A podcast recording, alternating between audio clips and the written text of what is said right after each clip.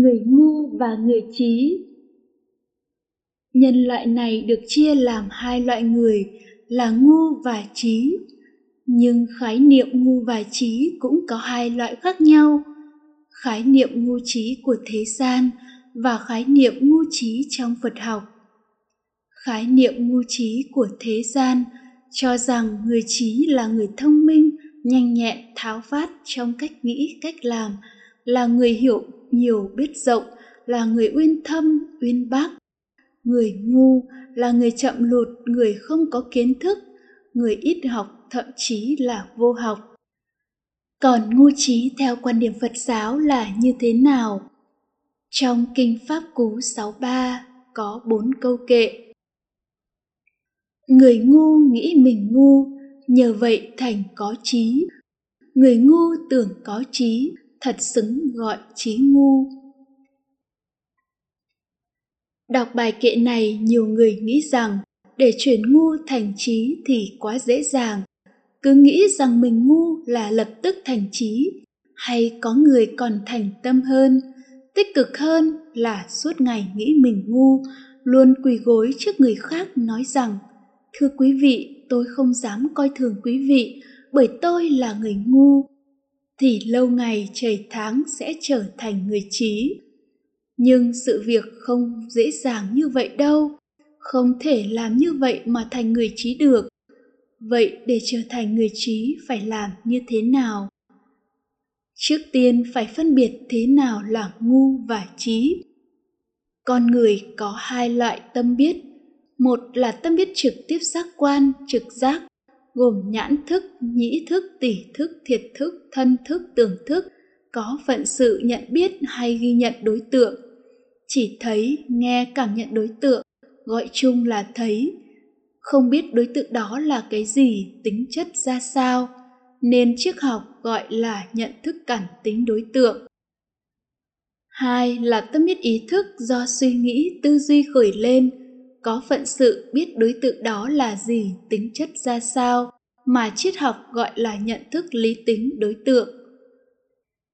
Tâm biết trực giác nhận thức cảm tính đối tượng thì ngu trí giống nhau, đều là vô niệm, vô ngôn, vô phân biệt, còn khác nhau giữa người ngu và trí là tâm biết ý thức, nhận thức lý tính đối tượng, có khái niệm, có ngôn từ, có phân biệt, đó là sự khác nhau về nhận thức về hiểu biết người ngu hiểu biết không đúng sự thật đối tượng còn người trí hiểu biết đúng sự thật đối tượng ví dụ như người ngu biết 2 nhân 2 bằng 6, còn người trí biết 2 nhân 2 bằng 4. Thấy đối tượng vốn là con trâu, người ngu biết đó là con chó, người trí biết đó là con trâu, vân vân. Mức độ cao hơn, ví như trong một cuộc triển lãm tranh có một bức tranh vẽ một quả táo rất đẹp, gợi cảm đến mức mà người xem còn cảm nhận được không những màu sắc, hình dáng mà cả mùi vị, nhưng lại có dòng chữ phía dưới. Đây không phải là quả táo. Đa phần thắc mắc và chê trách họa sĩ. Họ chất vấn họa sĩ, đây không phải là quả táo thì đây là cái gì? Đa phần những người đó là người ngu, vì họ đã hiểu biết sai sự thật đối tượng mà họ thấy. Vì sự thật đối tượng mà họ thấy là bức tranh vẽ quả táo, chứ không phải là quả táo. Người ngu nghĩ biết mình ngu, nghĩa là họ biết được hiểu biết của mình từ trước đến nay là sai sự thật là quả táo. Nhờ họ được nghe giảng và biết đúng sự thật đối tượng là bức tranh quả táo khi họ phân biệt được hai loại hiểu biết hiểu biết sai sự thật và hiểu biết đúng sự thật đối tượng, thì lúc đó họ trở thành người trí là như vậy. Người ngu tưởng có trí, thật xứng gọi trí ngu, nghĩa là họ đã mặc định hiểu biết của mình là chân lý, là đúng sự thật. Họ không hề do dự, nghi ngờ, phân vân, lưỡng lự về hiểu biết đó, nên họ sẽ không tìm kiếm không nghe giảng, không khám phá nơi sự thật thực tại, và sẽ chẳng bao giờ có hiểu biết đúng sự thật, đối tượng, nên mãi mãi là người ngu.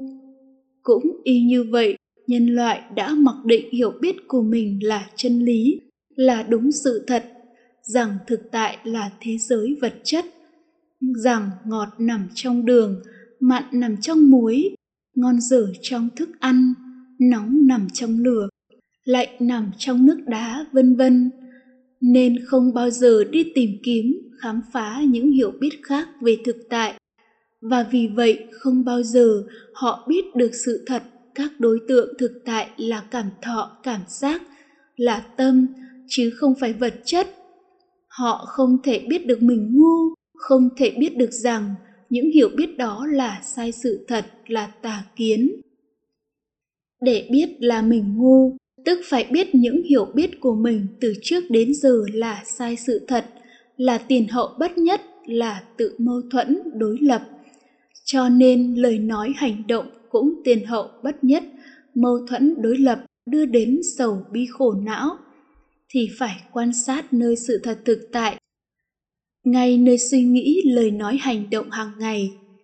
Lúc đó sẽ biết rằng, trong nhận thức hay hiểu biết của nhân loại luôn luôn tồn tại song hành, hai luồng tư tưởng trái ngược, mâu thuẫn chống đối nhau.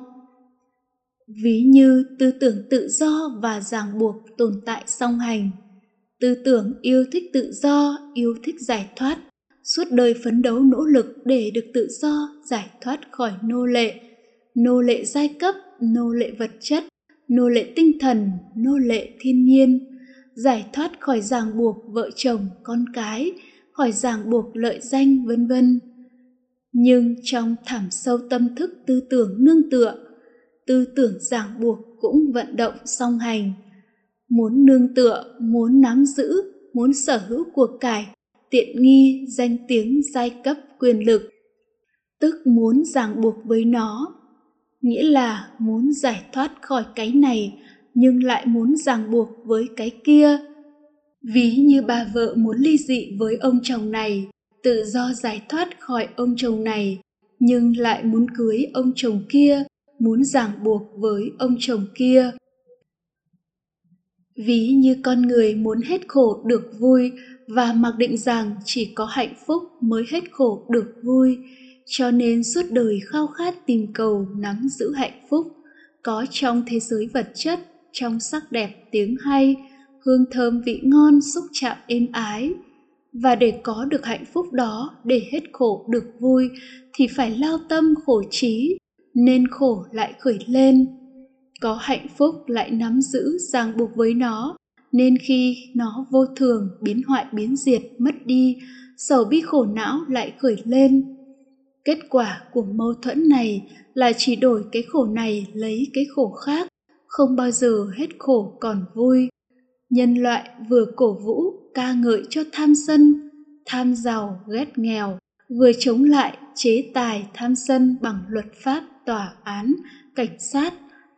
Chính tham và sân là hai tâm hành trái ngược, chống đối nhau, đang tồn tại trong cùng một thế giới tâm thức.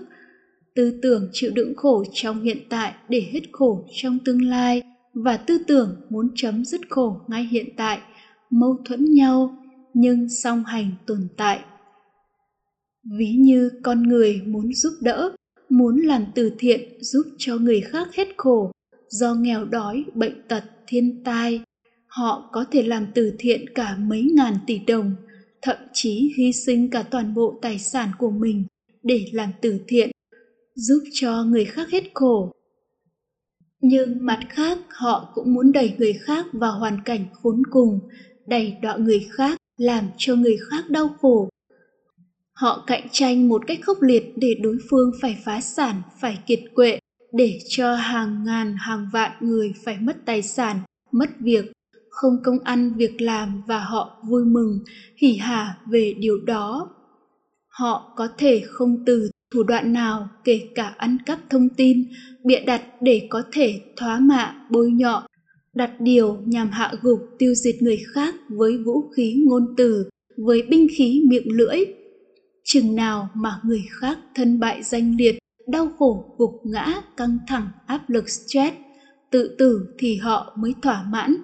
Họ lôi kéo cả một đám đông khổng lồ bằng phương tiện thông tin hiện đại, là mạng internet để tiêu diệt, làm nhục, làm khổ mọi đối phương một cách nhanh nhất và mạnh nhất tuy làm cái việc làm khổ người khác, làm cho người khác đau khổ, nhưng chính cái việc làm cho người khác khổ cũng làm họ đau khổ không kém, thậm chí còn dữ dội hơn.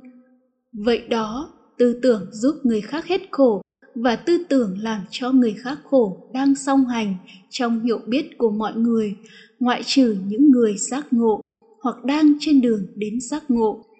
Khi phóng sinh 10 tấn cá xuống sông họ nghĩ rằng họ bảo vệ sự sống của hàng ngàn vạn con cá tử bi cứu khổ hàng vạn chúng sinh nhưng hành động phóng sinh đó của họ cũng đang tiêu diệt làm đau khổ hàng chục tấn côn trùng ếch nhái để nuôi sống 10 tấn cá kia. Với niềm tin có linh hồn hay thân thức không sinh không diệt, sau khi thân hoại mạng chung thì đầu thai vào một thân thể khác để thọ lãnh nghiệp báo của kiếp này.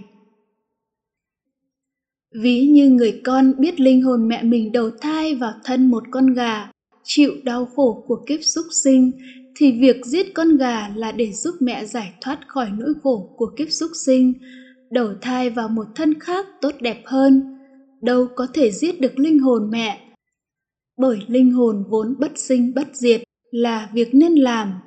Nhưng việc giết nhầm con gà mà mẹ anh ta đầu thai vào lại làm anh ta khổ sở.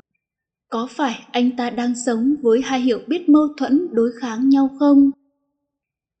Ví như hiểu biết các sự vật hiện tượng là vô thường, là biến đổi không ngừng. Trên nền tảng hiểu biết một nhân sinh một quả, hay là nhân biến đổi thành quả, hay có bổ sung là nhân chính biến đổi thành quả, có nhân phụ hay duyên trợ giúp và theo hiểu biết đó, thì nhân trong quả quả trong nhân, tương tức tương nhập, một trong tất cả tất cả trong một. Cho nên các pháp chỉ biến đổi từ vật này sang vật khác, từ dạng này sang dạng khác. Không có pháp nào được sinh ra, không có pháp nào bị diệt đi, mà nó biến mất ở chỗ này, lại trình hiện chỗ kia. Nên nó không sinh không diệt, thường hằng, thường trú vô thường như vậy đã là thường rồi. Nó mâu thuẫn ngay trong nhận thức.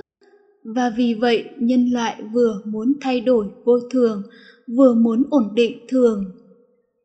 Hiểu biết về vô ngã thì cho rằng phải quán, cái này không phải là của ta, không phải là ta, không phải là tự ngã của ta. Hiểu biết như vậy là đặt trên nền tảng một cái ta đang tồn tại và đã mâu thuẫn với vô ngã. Không có cái ta, hiểu biết sắc thọ tưởng hành thức là khổ, nghĩa là khổ sẵn có, thường hằng thường trú trong năm uẩn. Trong sắc pháp, danh pháp, là mâu thuẫn với khổ phải có tính chất vô thường.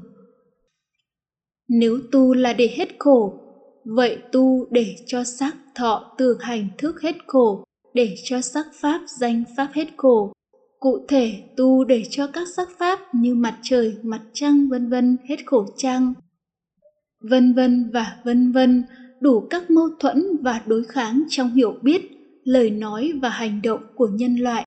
Nhưng nhân loại không hiểu biết đúng sự thật đó là mâu thuẫn đối kháng, xung đột giữa hai loại tư tưởng trong nội tâm mình.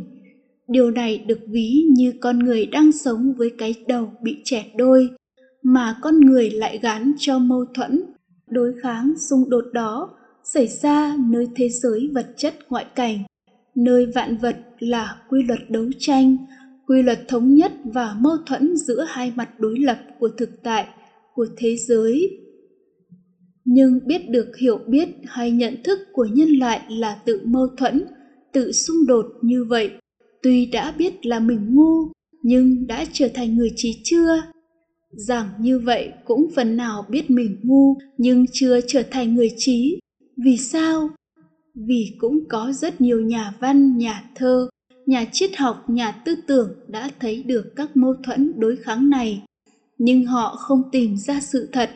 Họ chỉ vùng vẫy trong cái mớ bỏng bong đó, nhưng không tìm ra lối thoát. Và vì thế, nhiều người trong số họ đã tự sát, đã kết thúc cuộc đời một người duy nhất trong lịch sử nhân loại đã tự mình khám phá sự thật thực tại, tự mình đạt được hiểu biết đúng sự thật thực tại, tự mình chứng đạt sự thật, chứng đạt chân lý và truyền dạy lại các kiến thức đó. Đó là đức phật thích ca mâu ni. Và hiểu biết do đức phật khám phá không có tiền hậu bất nhất, không tự mâu thuẫn, không xung đột đối kháng, nên tâm thức bình yên những ai muốn trở thành người trí, người bình an, hết khổ thì chỉ có cách duy nhất là văn tư tu theo lời dạy của đức phật. Tuy nó không dễ dàng, nếu học và hành đúng sẽ hiểu biết đúng sự thật các đối tượng thực tại là cảm thọ. Nó là tâm chứ không phải vật chất.